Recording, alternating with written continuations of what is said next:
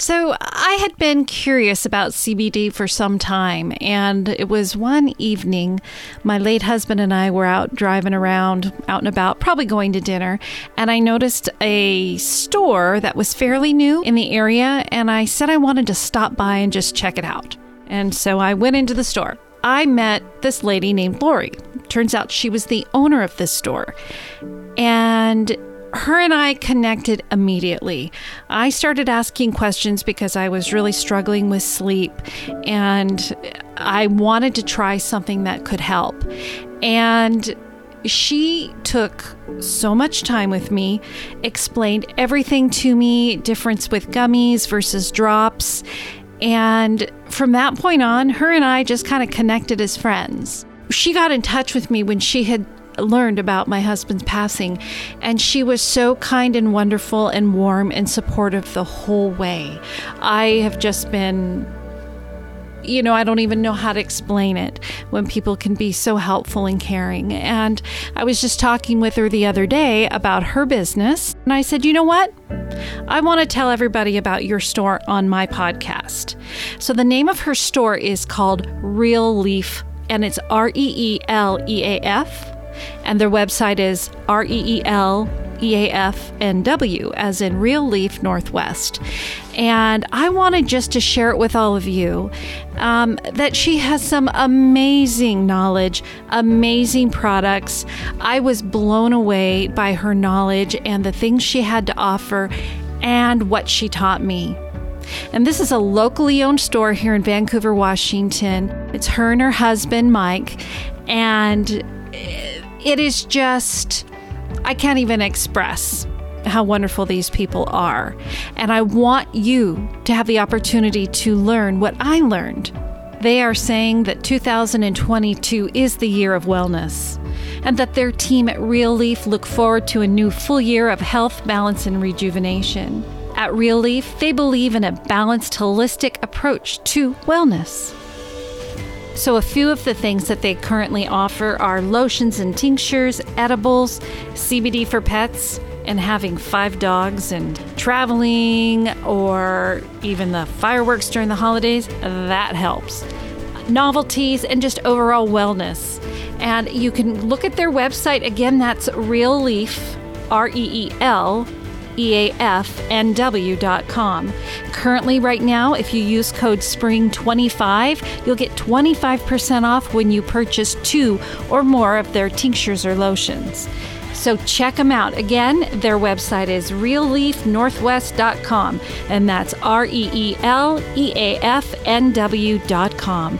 And don't forget, if you visit their store or even place an order online, to let them know that Rebecca has sent you their way. Check it out reeleafnw.com. R E E L E A F N W.com. Raw Truth Stories of Female Infidelity may contain explicit and questionable content. The views and opinions expressed in this podcast are those of the individual podcaster and are not based on the advice of a licensed psychologist, therapist, or a psychiatrist. Listener discretion is strongly recommended. What does ponder actually mean? Well, according to one dictionary, it means to weigh in the mind, to think about and reflect on. On our Let's Ponder episodes that are shared on the Raw Truth Stories of Female Infidelity podcast, we discuss taboo and questionable subject matter. For example, size. Does it really matter? Or do you really want to know the number of partners your significant other has been with? How about being in a sexless marriage? These and other topics are what we talk about on Let's Ponder. Welcome to Let's Ponder on Raw Truth Stories of Female Infidelity. This is Rebecca. Thank you for being here. So, today we're going to actually talk a little bit about a lady that I have seen pop up on Twitter quite a bit. Um, and her name is Teresa, and it is what we're going to go by. It may be her real name, I don't know, but she has given me permission to share information she actually has a book, I believe, and this book is basically about it's it's like an adultery academy, I believe is what she's saying. And if you want to cheat, how to cheat. And as you all know, my podcast does not condone infidelity, but we do talk about it. And I'm not condoning this. I just found it very interesting that there are people out there who do very much believe in if you're going to cheat, here's how you do it. And back in, I think it was July or something like that of 2020, I had interviewed with um, Ashley Madison. Again, it wasn't me condoning, it's just learning about this person or their company and the whys behind it. So I spoke with her via email on Twitter and she was more than happy for me to share her information on here. Um, I just thought it would be real interesting for people to understand why she came to this uh, point of where she felt, okay, I'm going to help other women who may not know where to start, um, which is, again, kind of different for us. Uh, but I felt, you know what? We ponder things. We talk about it on this part of the podcast. So we're going to learn a little bit about that. But first, I wanted to discuss a little feedback that I had. Um, I had this person email me. Let me see here. I think that they are actually on a, um, they follow me on Patreon. Um, and it is from a gentleman because, as you know, the Patreon has the main stories of what men went through when their wives or um, female counterparts were unfaithful. So I received this email last week, and he has agreed for me to share, and of course, leaving his name out of it. So it says, I've been meaning to email you for a few days now. I'm a 55 year old guy from the UK, staying in central London for work, so finally had a few moments to respond. I am a wayward spouse and a betrayed spouse and wanted to say how much I enjoyed your podcast Patreon output. I spent the last few weeks listening to the various stories while driving mostly and just wanted to say how much I appreciate the sometimes raw honesty of the contributors. I'm an atheist, so I don't believe there's any particular plan, but I do think in both the wayward and betrayed accounts you relate there are so many people and couples out there that are struggling, damaged, holding on to trauma, and unable to communicate or navigate their feelings and desires effectively. I've read about two thirds of, quote, Why Has Nobody Not Told Me This Before, end quote, by Dr. Julie Smith. I highly recommend it. It occurred to me while reading that we would do a lot for our kids if we gave them proper communication and negotiation skills, gave them proper sex education, and prepared them better to hold their boundaries and speak their truths with confidence. I think society really needs to think again about marriage. To me, the concept of civil partnerships, ethical non monogamy, consensual polyamory, as well as other social partnering should be considered on equal terms. Just a few random thoughts, and thank you once again for your hard work. So I uh, messaged him back, thanking him for supporting me of the show and agreeing. You know, I mean, at one point, I mean, I, I, I don't feel um, that we should talk about this to young children, but um, as they get into their teens and learning sex education and things like that, understanding that there are different types of relationships. And I understand that every parent is going to decide what's best for their children, and that's where I fall. So, you know, as parents, we do what we feel is best, but I, I can see his points. Um, and, you know, I, it wouldn't hurt, I guess, and this is just my opinion, um, to share the risks of infidelity and things like that so that they're kind of aware that these kinds of things happen. It's not like forever, uh, you know, happily ever after type of a thing. But anyway, so I thanked him for the, you know, his his email and all of that. To which he came back, Rebecca, thanks for the response. Really unexpected. I suspect you get a lot of email, but greatly appreciated. I will consider contributing, but can make no promises. I'm not sure I'm ready yet. I agree, it does give me a perspective that being a betrayed spouse or wayward spouse only doesn't. Good luck, love, and strength to you. I know you've had tough times and your own struggles, and just wanted you to know you and your work is appreciated and valued. Also, that thousands of people you will never meet love you and love your work are. And I get these things and I just want to cry because it means that what I'm doing is right. No matter how many people are out there saying, this is horrible, how dare you do this, without really looking at what the podcast is about, um, those don't matter. You who are listening, who this has helped, that's what matters. And always, I'm so appreciative and thank every single one of you who support this. Send in your stories, send me emails. It warms my heart. You have no idea. Thank you. On Twitter, there is this beautiful picture of this woman. She's sitting by a lake or river facing the water with long red hair. You just see her back. Her name is Teresa J. Conway. What she writes is This is more about TJC than me. You'll never know me. Here's the back of me. Love my hair in this one. Someone's daughter said I looked like a mermaid. What you need to know first and foremost is I'm a writer who cheats, and not a cheater who writes. I write other things that are mostly boring, analytical, and bureaucratic. I am paid handsomely for that and the policy advice I provide to senior government decision makers. Sorry, but no, I'm not a lawyer. I'm smarter than that. Teresa, my actual first name, J. Conway, was born in an airport in the summer of 2018 while I was waiting to switch planes two days after I realized I was completely alone in the world. TJC wouldn't find her legs until I wrote and self published my first erotica story and opened a Twitter account that fall. She has been my wicked and sexy alter ego ever since. There are only two people in the world who know both of us my oldest friend and my lover. I'm not alone anymore, and while TJC hasn't fully achieved her goals, her voice has come a long way. I'm proud of her and I wish her every success in the world. Here's how Teresa Nobody became TJC. I've been married for 26 years and things were going well until 12 years ago. My husband began developing symptoms and was later diagnosed with a neurodegenerative disorder.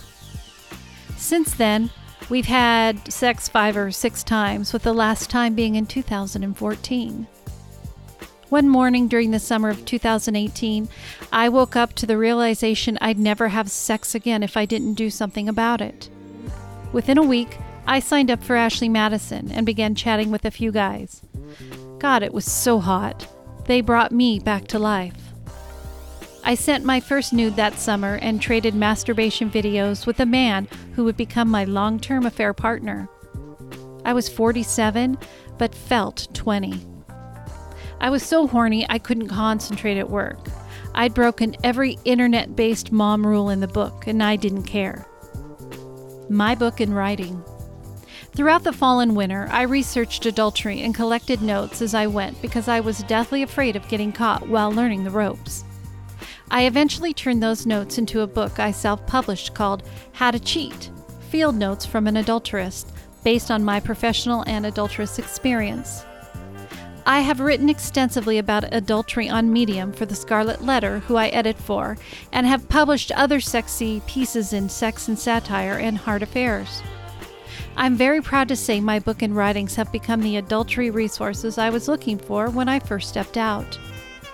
Maybe I wasn't looking hard enough, but I couldn't find a practical guide on cheating. Like it or not, people cheat, and I'm happy to help them do it safely helping writers. I also have my own publication, The Story Smith, where I help women learn Medium. I don't publish stories there, but use it to show women how to submit a publication and give other Medium tips, as well as giving them advice on writing and storytelling. I've collected a number of interesting Medium and writing articles there to keep them handy. I probably do this to assuage my guilt, but really, life is shitty enough for women, so I help them pro bono in a safe space to get them started. COVID in my sex life.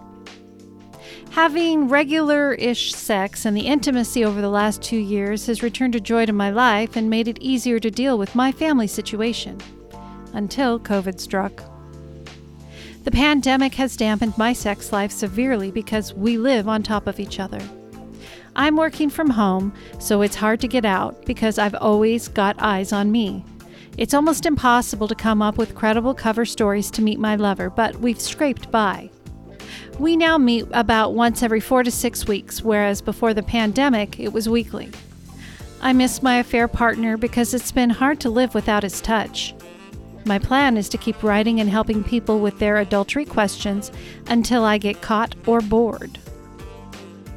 Why I wrote How to Cheat Field Notes from an Adulteress. Following a massive security fuck up early in my cheating life, I started researching my book, How to Cheat Field Notes from an Adulteress. I had no idea what I was doing other than knowing my goals was to have sex.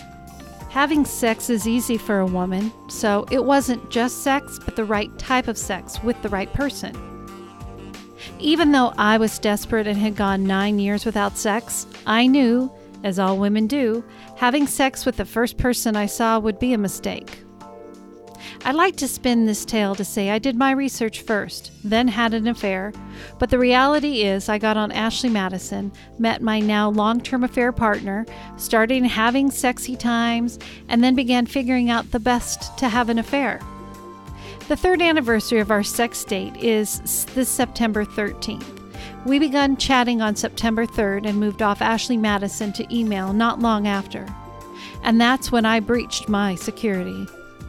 I'd sent my first email to my lover from an email account in my name. He was surprised. I was surprised. That's not how things are done in Cheaterland. Knowing my name meant he could have owned me. He could have blackmailed me, extorted money, demanded sex, or destroyed my life. You see, I had a throwaway email account, but the morning I emailed him, I was not only excited, but half asleep. That's when I knew I needed to sort my shit out. I've worked in government for a long time and in many roles, and at one point I took a slight career detour to work as a security program officer. Less exciting than it sounds. I was responsible for conducting on site physical security assessments, make asset protection plans, writing threat risk assessments, and teaching personal security awareness measures to government employees going overseas on business. This last one included basic stuff. Companies and foreign governments target government workers for corporate espionage purposes. The cloak and dagger stuff is over, and now they want access to data, contract details, statements of work, and technology.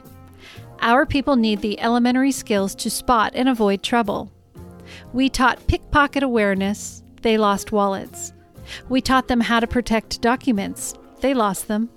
We taught them to avoid public transportation.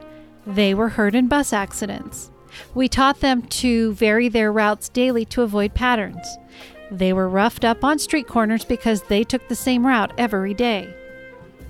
My favorite was explaining to fat, balding, middle aged bureaucrats that the sexy young woman chatting them up in Beijing, Havana, Moscow, Lima, hotel bars weren't doing it because they liked fat, balding, middle aged men.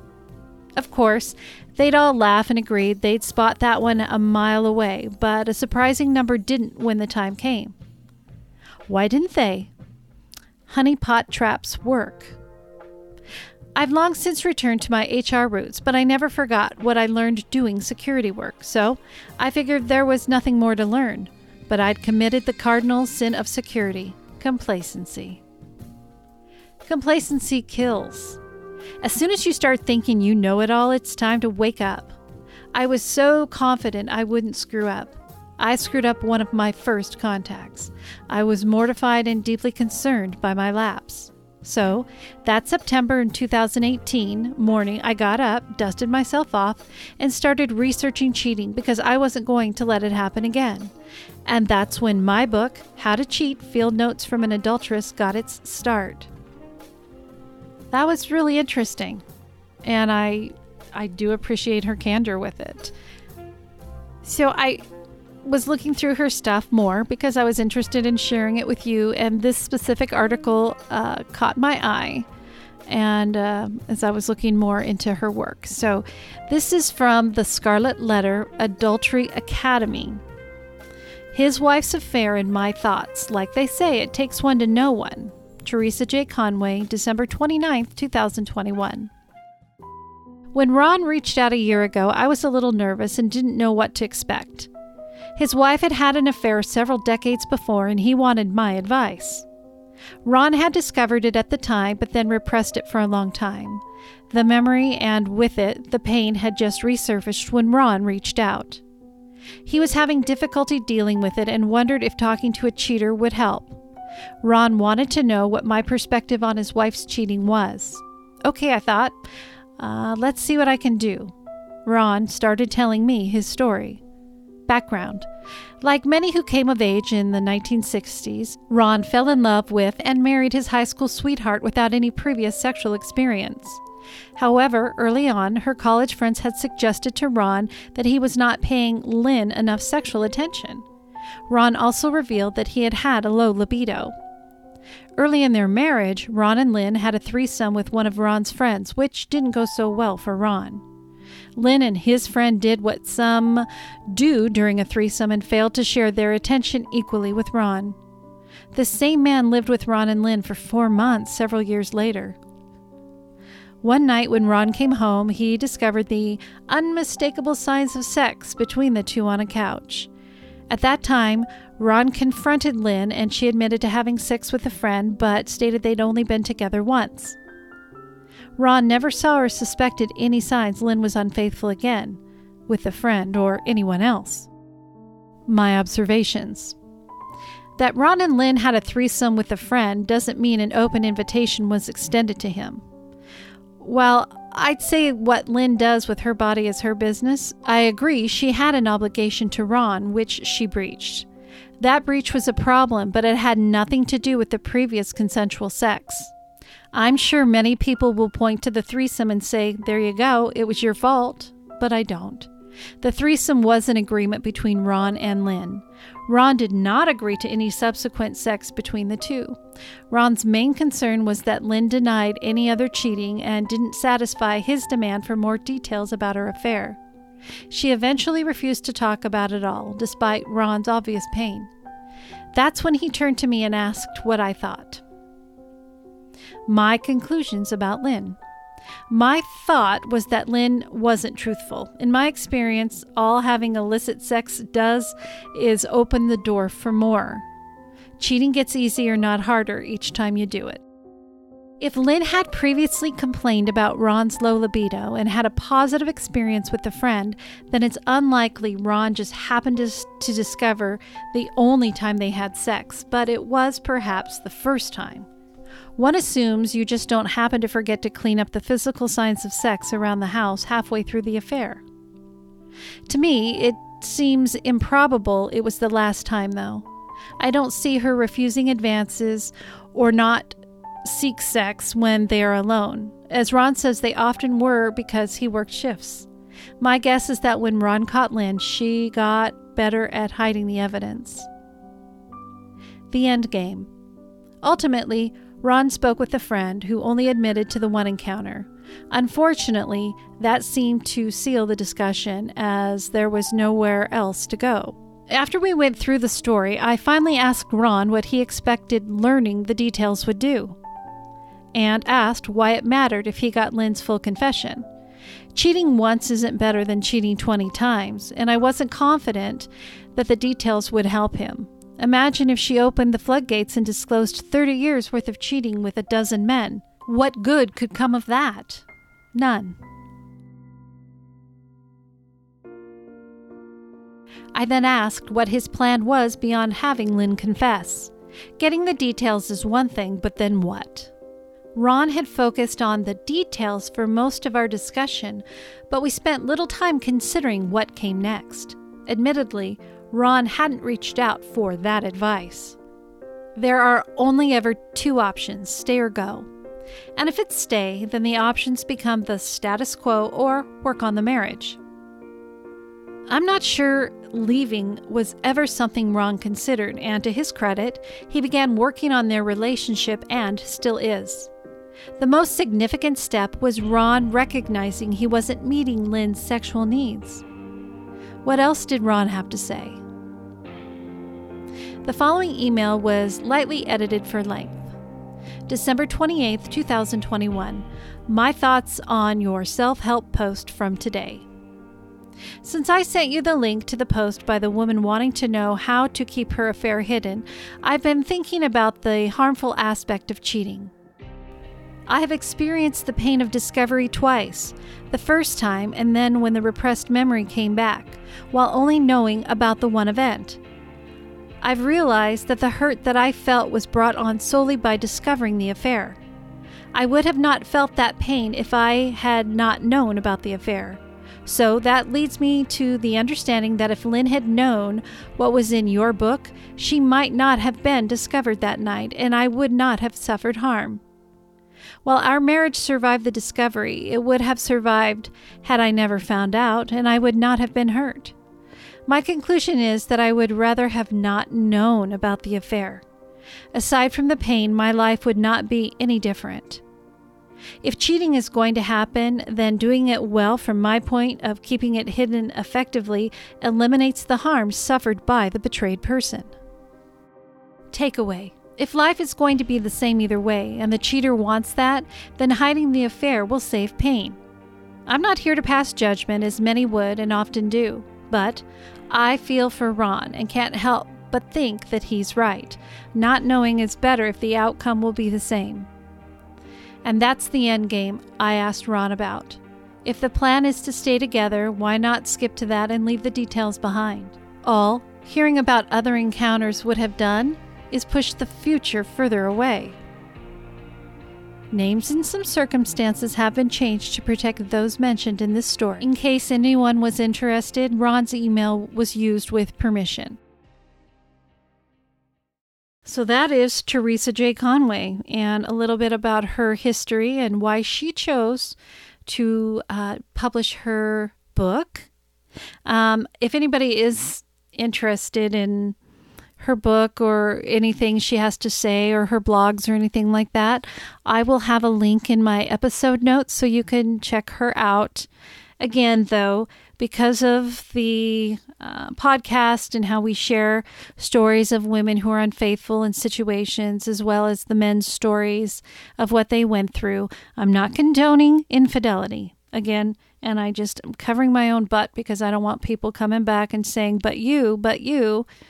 I always try to be as open as possible to look at different things on these Let's Ponder episodes. So just because I'm putting it on here doesn't necessarily mean that it's something I support or agree with. As you guys know, it's all about no judgment. This is her life. This is what she has chosen to do. I found it very interesting and I chose to share it with you. Thank you so much for listening today. We will be back next week with an all new story about Chrissy. On Raw Truth Stories of Female Infidelity, I share stories of women who have been unfaithful to their spouse or partner. I give them a safe space to be able to explain what happened and why they chose the direction of infidelity. I also feel it is just as important to understand what the betrayed husband or partner faced when they uncovered the truth. She walked in all happy, like everything was normal. When she saw me sitting at the desk, she knew something was wrong from the look on my face. When she asked me what was wrong, she walked over to my side and saw what I was looking at. She looked sick and started crying. I asked her to tell me what this was. She fell to her knees and started begging for forgiveness.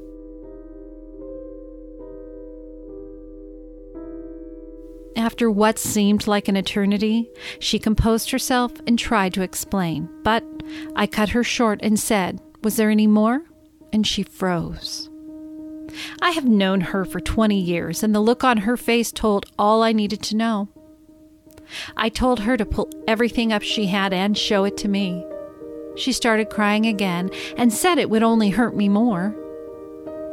I told her it was too late for that, and if she didn't do it, I would walk out forever. To hear bonus stories of the men's discovery of female infidelity in their relationship and have early access to regular episodes ad free, subscribe to my Patreon by visiting my website, rawtruthstoriesofFemaleInfidelity.com. Subscription pledges start as low as $3 a month. Thank you for listening to Raw Truth Stories of Female Infidelity. Your support of the podcast is truly appreciated. Be sure to visit my website at rawtruthstoriesofFemaleInfidelity.com.